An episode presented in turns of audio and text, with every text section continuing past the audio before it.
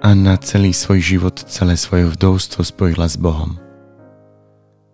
V homiletickom jazyku môžeme povedať, že celý svoj život žila s Bohom.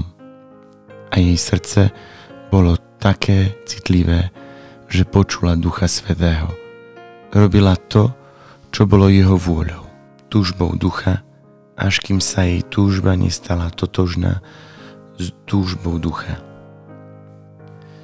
je tiež ďalšia pravda. Simeon niekoľko desiatkov rokov čakal na znamenie, že Boh úplne oslobodí svoj ľud.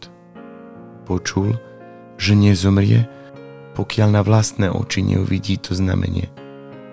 A tak čakal.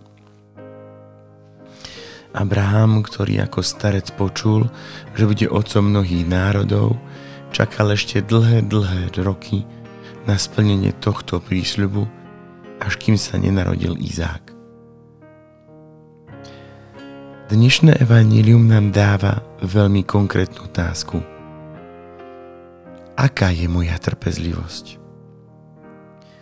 Keď Boha prosím o niečo, o nejaké konkrétne dobro a môžem oprávnene očakávať, že je to túžba podľa Božej vôle, potrebujem sa opýtať, či si ju nekazím netrpezlivosťou, výčitkami a pochybnosťami. Lebo to je nedostatok dôvery.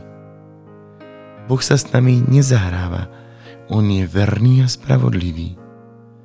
To, čo prislúbil, aj splní. Preto si dnes sadníme a zlám zamyslíme sa, ako prežívame svoje očakávanie, ako smrnieme svoju trpezlivosť.